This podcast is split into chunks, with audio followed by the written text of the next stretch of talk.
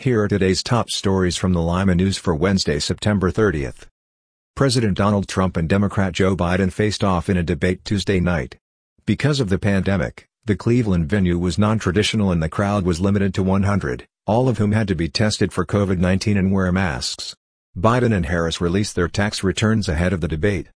Eric Wilson's trial continued for day two, as police officers detailed violence that often divides into groups, North Side and East Side. Wilson is accused of 8 felony charges related to a shooting that happened last year. Today's podcast is sponsored by Fat Jack's Pizza. Fat Jack's Pizza dining rooms are now open at 2 locations, on Spencerville Road and on West Street in Lima, and carry out only at the Findlay Road location. Their combination subs are back, for only $5.75. Fat Jack's, celebrating 45 years as Limaland's favorite pizza. Former Allen County Sheriff Dan Beck is an independent candidate for Allen County Commissioner. He said the Allen County Auditor's Office is playing subtle politics ahead of the November election. He claimed the Auditor's Office denied him an opportunity to meet to discuss 2021 budget projections until after an October debate, a claim which Auditor Rachel Gilroy denied.